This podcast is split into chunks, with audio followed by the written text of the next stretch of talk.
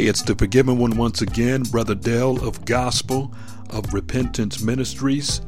Please remember Matthew chapter 4 and verse 4. Man cannot live by bread alone, but by every word that proceeds out of the mouth of God. And as a friendly reminder, I have an email address where you can submit questions. It is questions at willyourepent.com. Questions with an S at willyourepent.com. Praise God for you joining me today. It is the holiday season in full effect. Uh, be very careful out there. I know people are shopping for gifts, and uh, people get a little bit more crazier than usual when they know that people have gifts and money in hand. So please be careful wherever you are when you're in those crazy malls and those shops trying to find those last minute gifts for people you know you don't like. anyway, hey, let's get into today. Let's get into in today's topic, all right? Hey, I want to talk about why did Jesus come to the earth? Now that sounds that sounds like an a silly question, but I think it's one that I would like to examine for uh, the next few minutes, if you don't mind. And because a lot of people have different views about why Jesus came to the earth. I mean, everybody knows that Jesus came as a savior, right? They know that. And but there are others that believe that when they receive Jesus Christ, as their Lord and Savior, if they indeed did, their view of why who he is and why he came is is wrong, is skewed. Some people believe that through Jesus Christ they're going to gain wealth. Through Jesus Christ they're going to get a healing. Through Jesus Christ they're going to receive a miracle or miracles. Or through Jesus Christ they can become a what we call in our family oftentimes a super Christian and I won't get into that subject uh, in this episode about what a super Christian is and why there's even a label called a super Christian. But anyway, we need to examine from the Holy Word of God why the Lord Jesus Christ came to the earth.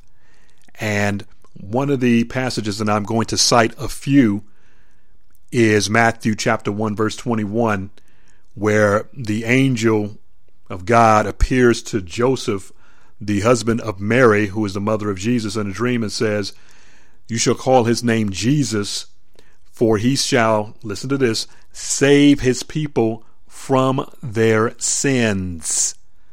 That is the reason why Christ came to the earth. And you remember his um, his conversation with the chief tax collector by the name of Zacchaeus in Luke chapter 19, verse 10, Jesus say, said, I came to seek and save those who are lost. So, once again, Jesus coming to the earth as a Savior. All right. Now, in John chapter 6, which is a powerful, powerful gospel that deals with Jesus as a Savior and as the, of course, the only Savior tells us this. So we're going to go to John chapter 6 real quick and see what that says. John chapter 6.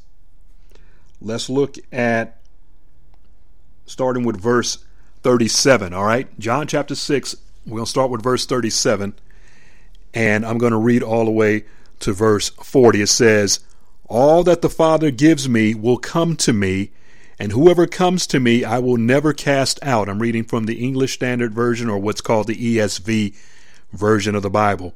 Verse 38 For I have come down from heaven not to do my own will, but the will of him who sent me.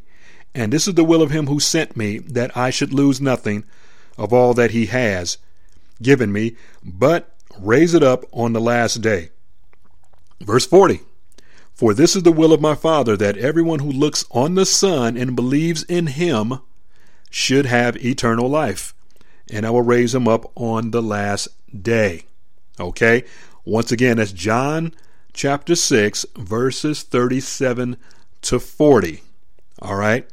So, once again, Jesus is talking about him as a savior. And of course, he is the only savior that the world has ever had and will ever have. There will be no save there was no savior before him and there's no savior after him, praise God. So it is exclusive. He is the only one. So just by way of just reiteration, Jesus came to save sinners. And as he said in another place, he says, I didn't come the right I didn't call the righteous, but sinners to repentance. He said, Those who are sick are the ones who need a physician. So those in this case who are spiritually sick need a physician, a doctor, someone to give them medicine so that they can take it, take the prescription, and become well. Let's travel back to the Old Testament. We're going to go back from the time of John all the way to the the book of Isaiah, which is like a difference of 700 years. And we're going to go to the all popular chapter, which is 53. And I want to start at verse 4. This is what it says. This is Isaiah prophesying about the Lord Jesus Christ 700 years before his actual arrival on earth. That's incredible. And he says this He says, Surely he has borne our griefs and carried our sorrows, yet we esteemed him stricken, smitten by God, and afflicted. But he was pierced for our transgressions, he was crushed for our iniquities.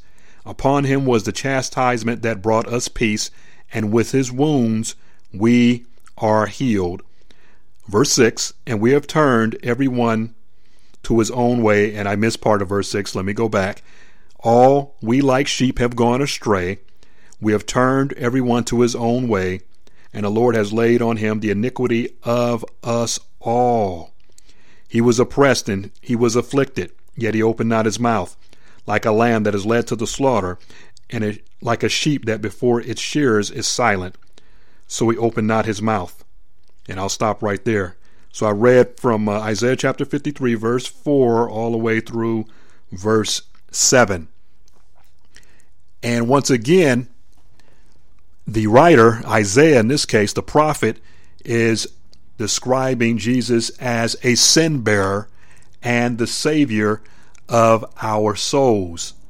So, once again, and I'm just going to keep repeating this, Jesus came to save us from our sins. So, Isaiah chapter 53 verses 4 to 7 is parallel to Matthew 1 chapter Matthew chapter 1 verse 21 which I said in the beginning of the um, the listing of the verses that I'm that I'm going over is that Jesus came to save mankind from their sins. That's what Jesus means, savior. God is salvation. All right? So his name is also his role. I mean, they're they're synonymous. They're they're uh, inextricably linked. Linked, excuse me. All right, so that is why he came, and so it is um, it is wrong and it is unfortunate to think that Jesus came so that we could have all our problems solved. All right, that Jesus came so that we can be healed of our disease, and Jesus came so that we can get wealthy. Now, understand me and understand me very clearly. Those things can happen as a result of being in Christ. God can bless his children in a material and in a physical and in a uh, monetarily type of way. He can do that if he chooses to. We know we read in the um, in the Old Testament with with Abraham that the Bible says he was very rich in silver and gold and in cattle and in servants. He was a very wealthy man. And we know that Solomon was the wealthiest man who had ever lived. I mean, he had wealth uh, unspeakable. So he was very wealthy. And, and imagine all the other kings of the Old Testament were also very wealthy individuals. So God can and does bless people with material wealth if he chooses to do that, but we cannot make that a a basis for every Christian that every Christian is going to experience monetary and material and physical abundance because there are there have been plenty of believers that have suffered lack they have um, they've they've suffered sickness and died as a result of their witness for Christ they have had much tribulation much problems and that indeed ladies and gentlemen is promised to us it says in John chapter 16, verse 33 says, In this life you shall have tribulation. That is a promise. That is part of, if you would, the part of the deal that we have to deal with as Christians. That is part of the cup that we have to drink, is that we have to go through problems. We have to go through trials. We have to go through difficulty. That is a promise. But the health and wealth gospel that's that's being preached by many is not promised. That's that's a fabrication. That is indeed a lie. And so, for those of you who may cater to that type of um, persuasion, that type of gospel is not the biblical gospel. It is a social gospel. It is a health and wealth gospel, and it is not taught in Scripture. And you want to reverse your field and get away from that as soon as you possibly can. It is not biblical. Let me repeat myself so, so that I'm not misunderstood. I am not saying that God cannot bless a person with financial opulence or that he doesn't bless a person with a fine, a beautiful sprawling house or or cars or servants or whatever. I mean, Solomon had every material possession that you could imagine during his day. And at the end of his life, he said, This is all vexation of spirit. He said it is futile. He said it is grasping for the wind, is what he called it. And at the end of his life, he says, This is the whole duty of man to fear God and to obey his commandments. That's what he said in the book of Ecclesiastes, the 12th chapter. So this is the sum of the matter. This is the whole duty of man. This is what we're all should be striving to do is to fear you and to obey your commands. That is what every human being should strive to do, but that's what most human beings do not do. They do not fear God and they disobey God's commandments, which of course is going to bring about their destruction lest they repent. All right, so the, Jesus came once again by way of review. He came to seek and save that which was lost, which is man. He came to save people from their sins. Matthew chapter 1, verse 21 again. And then the one I just mentioned before that is Luke chapter 19, verse 10, seeking to save those who were lost. And of course, I just read to you in Isaiah chapter 53, verses 4 through 7, talks about the suffering that he had to undergo to secure our salvation and to, del- and to deliver us from the, slen- the sin, excuse me, slavery market. All right? Because those of us, all of us rather, who are born, are born into sin, which means we're born into slavery. Maybe some of you didn't know that. Maybe you didn't realize that when you were born, you were born a slave. You were born a slave to sin because whatever you serve, you're a slave to. All right. So those of us who are in Christ, we're slaves to Jesus Christ, which is not a bad thing. It is the most glorious thing. Of course, I know the word slave has a horrible, uh, negative, and vulgar stigma attached to it, but whoever you serve or whatever you serve wholeheartedly, what, what you give your, your time and your effort to, you're a slave to. And if you are a person who loves evil, who loves um, vulgarity, who loves uh, perversion, you are a slave to sin. You're not free. You think you are. You're free.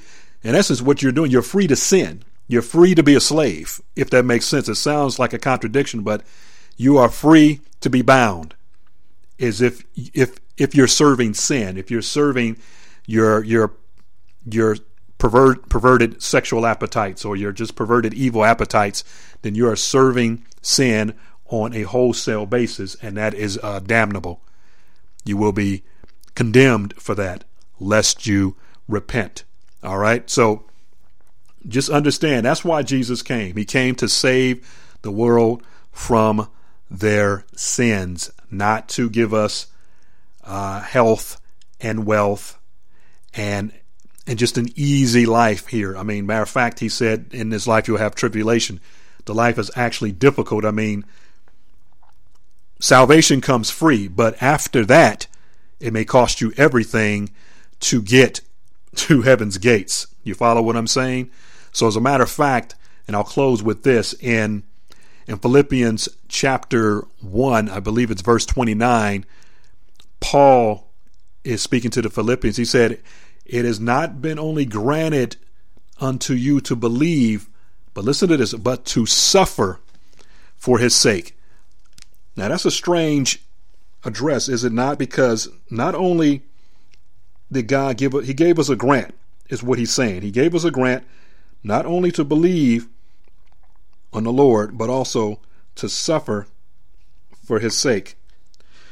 And I'll read it, and I'm looking at it right now. It says, For it has been granted to you that for the sake of Christ you should not only believe in him, but also suffer for his sake. All right, that's Philippians 129. So God has given us two grants. All right. One the first the first grant is to believe on the Lord. That that means he gives us the power and the ability to believe. He gives that to us, but He also gives us a grant, which is the ability and the power and the endurance to suffer for the sake of Christ. That's not a gift that we rather embrace or receive, right? That's not, it's more like a negative and not a positive, all right?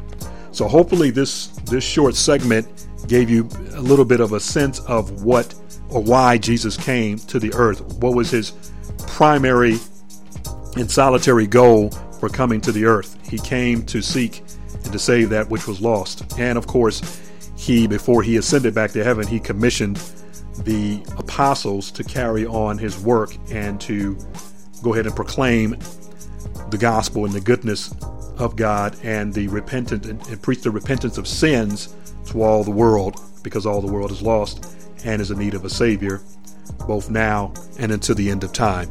God bless you for listening. This is Brother Dale of Gospel Repentance Ministries. Until next time.